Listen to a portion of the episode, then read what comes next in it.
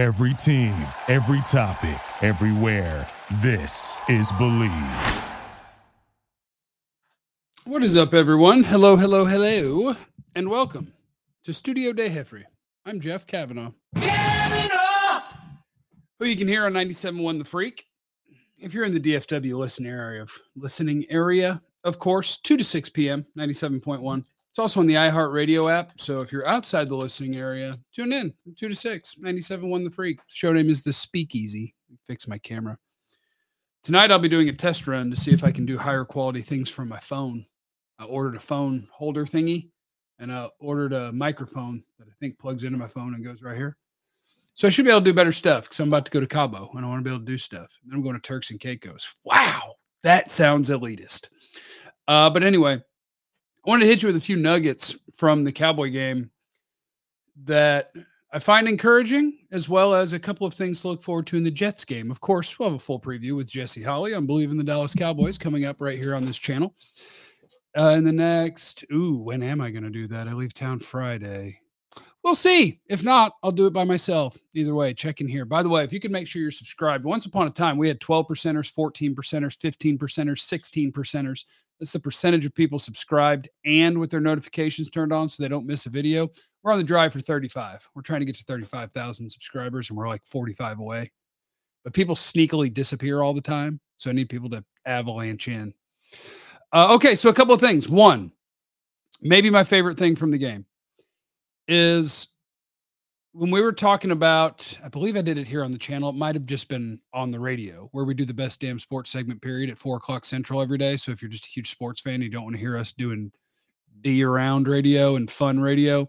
If you just want sports, 2:30, 4 o'clock, uh, a lot of times three o'clock, a lot of times 5:30, whatever. Uh, one of my favorite things is because I knew that Tyron Smith played really well, I went and did some research. I wanted to look. How well did Tyron Smith play? How awesome was it? Um, and so I went and looked up Kayvon Thibodeaux. Did he have a single pressure in the game? And the answer was no, he did not. And Kayvon Thibodeaux is a really good pass rusher for the Giants, nice young player. And so I looked at last year. I was like, how many times was he held to zero pressures last year? And the answer was never. Tyron Smith is good. And I've been telling people even last year, when available, Tyron Smith was the best left tackle on the Cowboys. I know that there are a lot of people who are hopeful that, you know, oh, they picked Tyler Smith to be the left tackle of the future. Why don't you do it right now? Tyler Smith, get him at left tackle. We'll figure out the rest. I disagree with that, and I agree with the way that the Cowboys are doing it. Whenever Tyron Smith is available, you play it the way that is best for that day. And that day, your best lineup will be Tyler at guard, Tyron at tackle, and then Biadasz, Martin, Steele.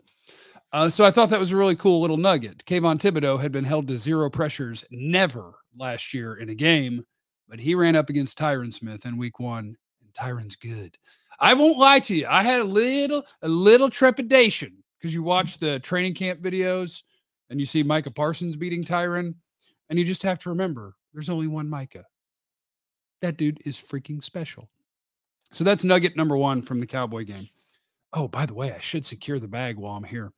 This presentation of Cowboys Fun is brought to you by my friends at Bet Online, where you can use the promo code BLEAV, B L E A V, and you can get a 50% sign up bonus on your first deposit. I told people the Cowboys were going to win by double digits.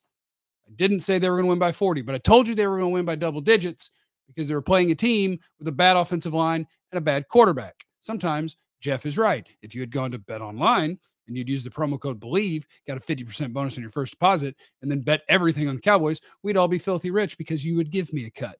But bet online's got you covered for every single sport and uh, so yeah get on over there use the promo code BLEAV and get in on the action. It's bet online where the game starts. Second nugget from the cowboy game that i enjoyed. I think you had to wonder a little bit.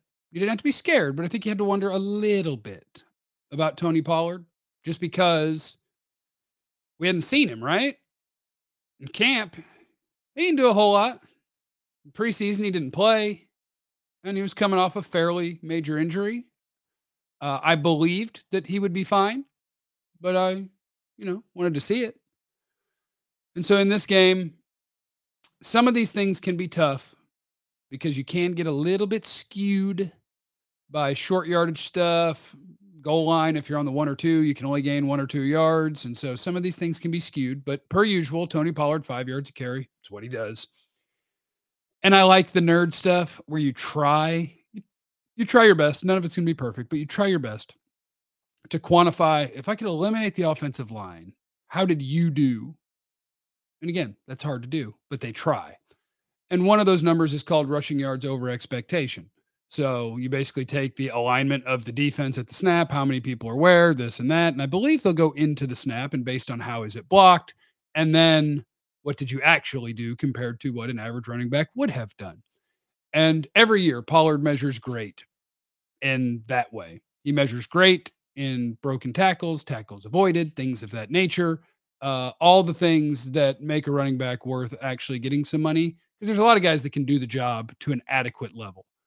There's a few guys who tend to be special at evading and breaking tackles, at yards over expectation, at things of that nature. Pollard's one of them every year. It's like Pollard, Nick Chubb, Jonathan Taylor had a great year. I think Austin Ekeler usually does well, but he's always one of the three to five best in that category. And so I wanted to see how did he do in week one? I'm trying to check in on my guy. He was banged up. How'd he do? And the answer to that is Tony Pollard did what Tony Pollard does 0.85 yards over expected per carry.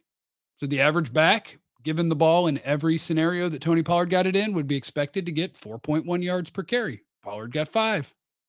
Pollard's good. We're good. So that's nugget number two. How was Tony Pollard? Tony Pollard was good. Tyron, great. Pollard, great. Uh, another encouraging one, and I'll just ignore all the comments that are going to come after this one because every time you mention Dak, uh, to have Dak be sixth in the NFL on EPA per play, and I don't want to beat people down with too many nerd numbers, but EPA per play is definitely a better way to measure performance than, I don't know, QB rating or whatever, because it's just saying, all right, it's a pass play. So the quarterback is going to be responsible for the results of this play. After it's over, uh, what are the expected points on this drive? Did your play that you just ran lead you to having a better chance to score points or a worse chance to score points? How'd you do?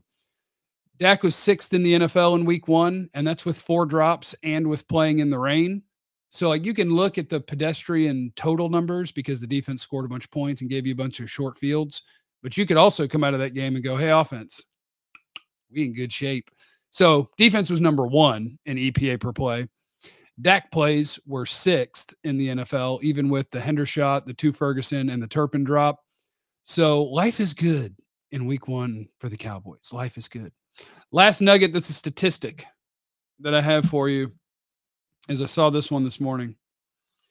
I assume most people know what QB rating is. It's kind of a dumb stat because once upon a time it's how we measured QB play, but then we got smarter and we figured out there are other things that matter, like what down is it? Uh, every three yard pass is not the same. If it's third and seven and you gain three yards, you didn't do a good job. But if it's um, third and, or I guess, how about this? If it's third and seven and you got eight yards, great job. If it's third and 15 and you got eight yards, great. Congrats on your check down and punting the ball away. Uh, but with QB rating, those are measured the exact same. We have better ways to measure now, but we'll let that go for a second just because I think this one's fun.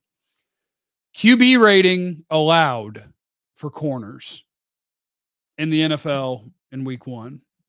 The Cowboys did not have a guy in first place or second place. Charvarius Ward, QB rating allowed. And just for a reference point, the best quarterbacks, their QB ratings are over 100 for their careers. Charvarius Ward, 5.6. Marshon Lattimore, 6.9. Nice. Third best in the NFL, Stephon Gilmore, 12.5 and I think the number is 47 or so. Like if a quarterback throws the ball in the ground, the QB rating is like a 47. So it's about four times worse than throwing it in the ground when you targeted Stephon Gilmore. DaRon Bland, 25.0, three of the top four corners in the entire league at QB rating allowed. You have half of the top four playing for the Cowboys.